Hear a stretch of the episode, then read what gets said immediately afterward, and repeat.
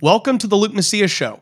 If you happen to watch this show, you notice a slightly different background. That's because things are constantly changing, evolving, growing, and moving in the right direction here at Texas Scorecard and the Luke Macias Show. And part of the tweaks we're making headed into next year, there's a slightly different set for our show. So I hope you enjoy uh, the new look and feel. And if you are one who listens to us, the vast majority of this show's followers are actually podcast subscribers. Uh, you're not going to have anything different. So we're good to go. Guys, here's what we're going to cover today. Dade Phelan does not have a public list of supporters. And the reason he won't publicize which Republicans are or are not supporting him for reelection is because I honestly don't have any idea how many of them do really support him. Many of them are distancing themselves from him.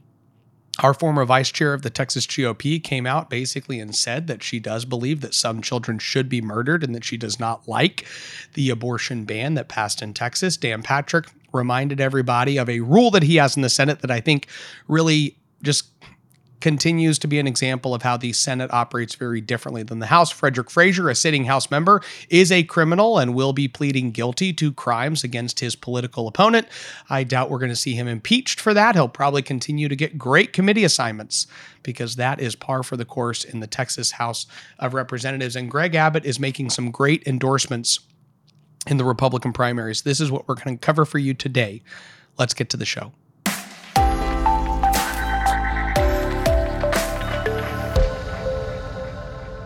I want to start today by talking about the fact that Speaker Dade Phelan has not listed anywhere a public list of endorsements for his reelection to Speaker, meaning members of the Texas House that actually support him keeping the gavel next session. They're not asking for pledge cards. They are worried. They're constantly calling around to members and talk to them about a motion to vacate the chair and anything that's going to happen in Austin. They're worried that the votes might not be there for him to stay in power, but they're not publicly listing any members anywhere. And not only that, I will tell you, if you look at social media, even people that are like really just pawns of Dade Phelan, Jared Patterson, Cole Hefner, Dustin Burrows, they're distancing themselves. They're not liking his tweets as much. They're not retweeting him. I know that sounds really kind of insider baseball, but you have to understand that people look at that.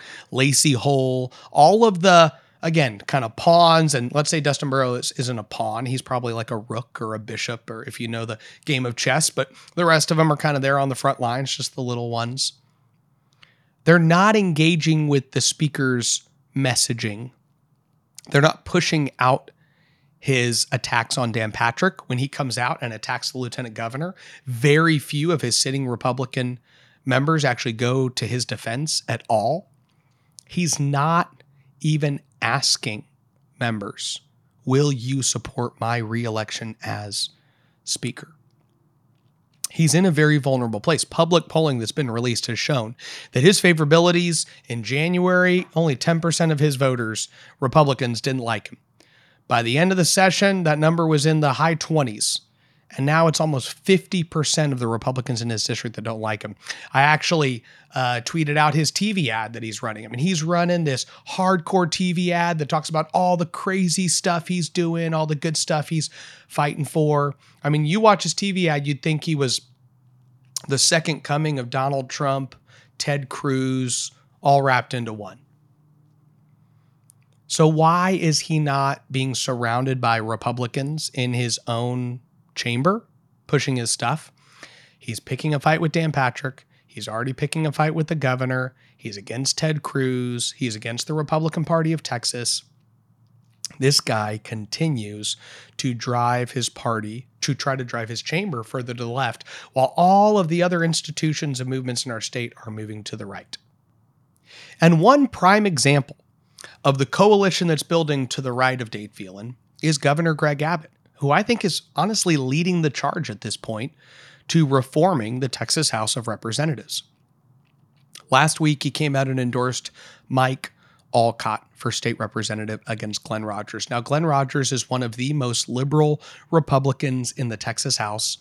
He's honestly like the biggest jerk.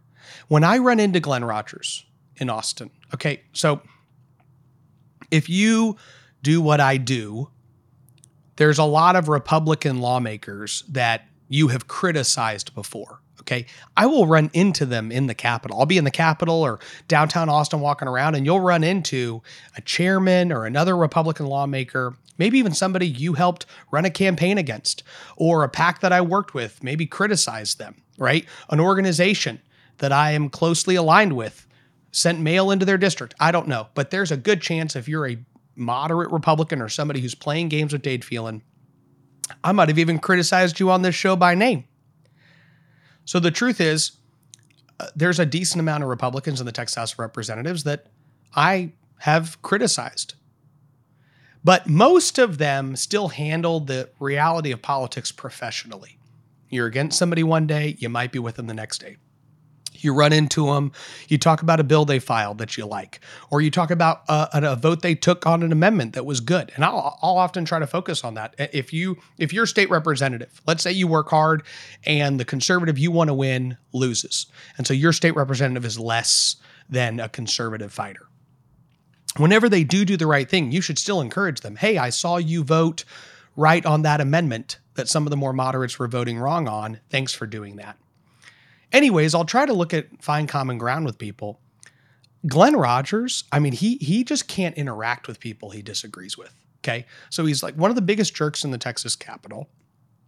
He um, and then his opponent, Mike Olcott, is a lifelong, diehard conservative patriot activist in the state of Texas. This guy has been in the fight since 2012, helping elect conservative lawmakers to the Texas House of Representatives Matt Krause, Jonathan Stickland, Matt Rinaldi, donated to their campaigns, block walked for their campaigns. Mike's a good friend. And I know that he would be a strong conservative fighter in the Texas House of Representatives. And last week, Governor Greg Abbott came out and endorsed him. And the reason that is such a big deal is that two years ago, Mike Olcott ran against Glenn Rogers in Parker, Stephens, and Palo Pinto counties. This is all west of Fort Worth. And he lost by 300 votes. And Governor Greg Abbott endorsed Glenn Rogers and spent hundreds of thousands of dollars on Glenn Rogers' campaign. So when I say Governor Abbott right now seems to be leading the charge to change the Texas House of Representatives, that is a very different than the way Governor Abbott has conducted himself in past elections. There are some times that he's endorsed the right person, but many times, and I've talked about it on the show a lot, Governor Abbott and I disagree in the open seats, in the incumbents he decides to protect, and we will have some disagreements. I talked about this last week a little bit. But the fact that he came out and endorsed Mike Olcott, somebody who has been on record and public about the fact that the Texas House of Representatives has to change, speaks volumes to just how focused Governor Abbott is on creating an environment where he can pass school choice. See, that policy won't pass if the current culture and environment stay the way it is. It won't it won't it won't happen. You can't have an environment where a couple dozen Republicans can vote with all the Democrats, kill a GOP policy, and still be empowered by the Speaker, still be given great places of prominence in the Texas House of Representatives, still be placed on powerful committees. That's the current status quo. And Governor Abbott knows that you have to remove some of these people to stop that from happening. Very focused on his most important issue, which is school choice, which now aligns very much so not only on policy, but also in the politics of changing the Texas House. So Governor Abbott's endorsements continue to seem to be moving in the right direction. That is encouraging. Now, you might be working actively in your district to get rid of a bad Republican incumbent who Governor Abbott has endorsed. Okay. So understand, I get that. I am supporting a lot of candidates who are running across the state of Texas personally, who Governor Abbott has endorsed the incumbent that they're challenging, right? So I'm not saying I agree with the governor every single time, but he definitely is a major political force and at this point seems to be far more for good than it is for bad when it comes to changing the direction of where the state of Texas is headed. I want to play a clip for y'all of something that Dan Patrick said earlier. And this was actually something he was talking about in regards to casino gambling passing in the state of Texas. I'm against casino gambling.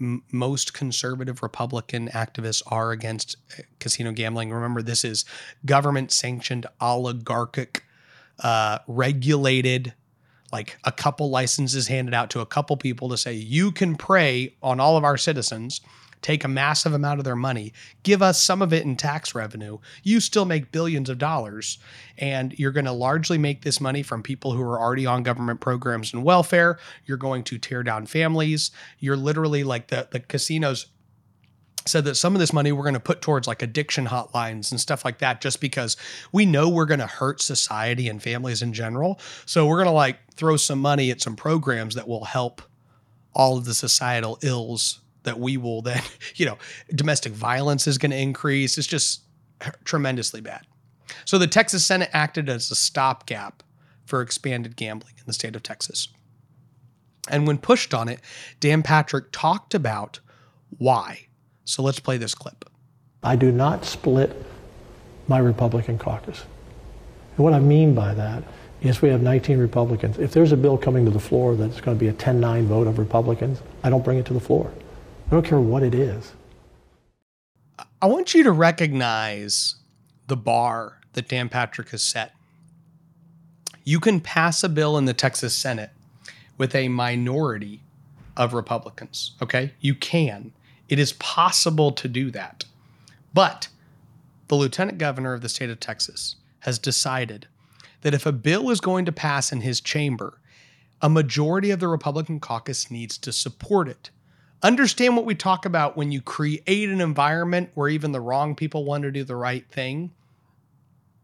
If you allowed six, seven, eight Republicans to pass a bill in the Senate without the rest of their Republican colleagues, you would get the most moderate members of the Senate caucus, and they would all go to the Democrats and they'd say, Hey, what if y'all all sign on to this bill that we know the conservatives in our caucus won't support? And if y'all do that, we can still get this policy across the finish line. And they'd take a bunch of bills that Dade Phelan's already passing, because that's pretty much how they operate over there. And it would start flying through the Senate.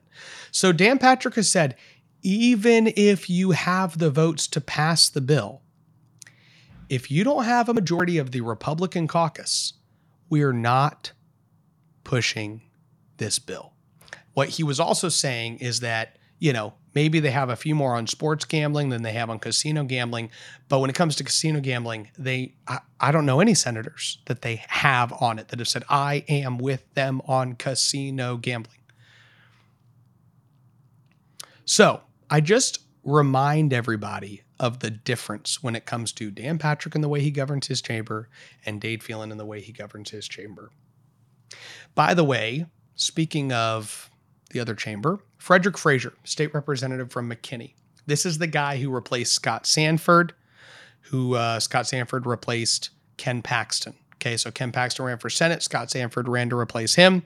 Scott was in the Texas House for a long time. I mean, I would say a long time, maybe, I don't know, 10 years, and then stepped down and Frederick Frazier ran in his place. Um, Frederick Frazier is going to be pleading guilty this week, and he will be pleading guilty on two counts. One will be tearing down his opponent's sign. He went to his opponent's sign and tore it down. And the other is impersonating a public official. And essentially, if I understand the story correctly, he went into a Walmart and basically impersonated a city code official in Walmart. Okay. And here's the crazy thing Frederick Frazier is a police officer, which means that he understands and knows that it is a felony to act as though you are somebody from the government when you're not from the government. Okay. So if I pulled you over, put some lights on my car, and say, hey, I'm a cop, and I stop you, I've committed a crime. And the same way, if you walk into Walmart and say, Oh, I represent the city's code enforcement, and those signs, those political signs out front that happen to be my political opponent, Paul Chabot, yeah, uh, you got to take those down. I'm from the government. I'm here to help. That's what Frederick Frazier did. So he has pled them down to misdemeanors instead of felonies. So he's going to take a plea deal and plead no contest on one and guilty on another. he is going to be forced to resign from the Dallas Police Department. So Frederick Frazier's job is he works actually he's a union guy, the Dallas Police Officers Association. And I don't know his entire bio. I think at some point he was just a cop and probably made his way up in the police force in different areas, became really involved in the association. So Frederick Frazier is going to resign from his job due to pleading guilty on these crimes he has pled them down from a felony so that he can stay in the Texas House of Representatives. So here's the question What is Dade Phelan going to do about this? Is Jeff Leach going to be outraged and withhold his support? Think of this Jeff Leach is literally like in the same county as Frederick Frazier. Jeff Leach got up and said, "Oh, we have to we we have to basically take Ken Paxton and declare him guilty of crimes. Jeff Leach, just a couple weeks ago, called Ken Paxton a sophisticated criminal on live television. Ken Paxton has not been convicted of a single crime. Okay. Now, will Jeff Leach admit that Frederick Frazier is an admitted criminal? Did you know you can watch Texas Scorecard on your TV? If you have a Roku or Apple TV device, download the free Texas Scorecard app. There you can find all the great Texas Scorecard video content, like daily headlines, The Luke Macias Show, Heads Up, and Scorecard documentaries. Download the Texas Scorecard app for free on Roku or Apple TV. Will he say that Frederick Frazier shouldn't run for reelection? Will he say that Frederick Frazier is not fit to hold the office? Will he file articles of impeachment against Frederick Frazier? I doubt it. Will Frederick Frazier lose the positions he has on his committee? Dade Phelan has said we have a moral obligation to hold everyone to a standard. He set this standard.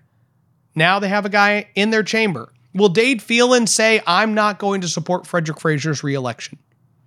I can't do it. I can't get behind this guy. This guy had to plead down a felony that he committed so that he wouldn't just immediately get expunged from office. Well, I highly doubt it. But I will say this after all of this comes out this week and the final, what has been reported in the media actually happens, and the plea is entered in and the guilty admission is done, Dade Phelan and Jeff Leach and Matt Shaheen and Justin Holland and Candy Noble will all have decisions to make. What are all those Republicans in Collin County going to say about their buddy, about their corrupt criminal buddy. Are they going to protect him? Are they going to stay silent? Who knows? Lastly, we're going to talk about the fact that Cat Parks, the former vice chair of the Republican Party of Texas, now understand that Cat Parks did not run for reelection. I do not think she actually would have gotten the votes to get reelected. She represents a moderate wing in the GOP. And since leaving, she's basically just like led. Part of what she's doing is like leading in the organization of the resistance against Matt Rinaldi. They want to take out the entire faction of conservatives. It's not even just Matt Rinaldi, because understand Rinaldi represents, is the face of the conservative side of the GOP. And so they'll attack him as much as possible. But if Rinaldi stepped down, another conservative would step up. And the and the delegates as a whole want a conservative leader. So Cat Parks represents this more moderate wing. She left as the vice chair. She's since kind of working with Dick Weekley and several other more moderate Republican donors across the state of Texas and organizing people. One of the reasons I tell you all to make sure you go to your precinct conventions after you vote, to then go to your county convention, and then go to your Republican precinct convention. It's literally right after 7 p.m. with your precinct chair. Then you go to your county convention or your Senate district convention if you're in a big county like me, Bexar County. And then you ask to go to the state convention, you can be a delegate, one of eight, nine, 10,000 people that are all going to come and help make a decision on the direction our party is going to go. And Cat Parks is trying to get people to go there so that she can move the party in a more moderate direction.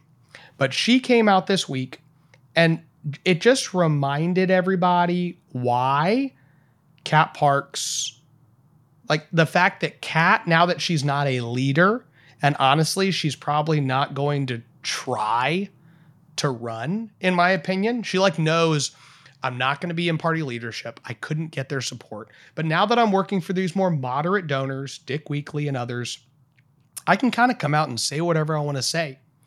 So she came out on Twitter and just said, look, I wish our abortion laws in Texas weren't so extreme. I wish we had exceptions, meaning I, I wish that children, if the way they were created determines whether I think they can be murdered or not. Right. And then she said, Do I think a six week ban is too extreme? Absolutely. So she's mad that the smallest and youngest children that are unborn in Texas can't be killed. And these are basically the things she's saying. She's saying, Hey, I'd be fine if if a baby can live in the womb for 20 weeks, don't kill them. But if they've been only alive for four, five, six weeks, you know, take their limbs off. It's kind of disturbing. Depending on who their parents are, is their dad a good guy? It's a horrendously grotesque view of human life.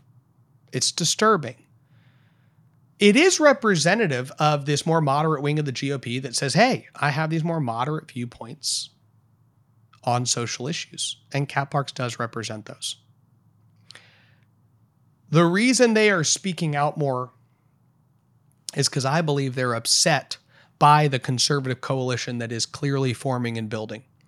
More candidates than ever before across the state of Texas, more donors engaging than I've ever seen, more activists showing up people coming to events all over the state of Texas. I was at an event in the Texas Hill Country that had almost 300 activists that came from all across the state to hear about how to get pornography out of schools and the battles going on in our public school system. These activists are awake, they're active, they're working, they're organizing. They're upset that the party has moved and is continuing to move in the right direction. And they're going to fight us tooth and nail I'm grateful for a lot of these things that are happening. I'm grateful for the coalitions that are getting built. I'm grateful for the bridges that are being built. I'm grateful for the activists that are showing up. I'm grateful for the donors that are writing checks. I'm grateful for the candidates that are stepping in the arena. Even this week, I expect to see more candidates filing for office. Candidates that people didn't even have on their radar. That's the type of momentum we continue to see. It's not even done yet. We're not even done knowing how many contests there are going to be in the Republican primary. That is a good thing. If you're a conservative in Texas, there's a lot of reasons to be encouraged. But there is so much work to do. And that's what I talked about last week. If you didn't hear last week's episode, go back and listen to it or watch it. Are you ready for 2024? That's last week. This week, I'm just giving you an update on many things going on around the state of Texas. I really do hope y'all have a great week. May God bless you, and may God bless the great state of Texas. Thank you for listening to the Luke Macias Show. To find out more information about what's going on here in Texas, visit texasscorecard.com.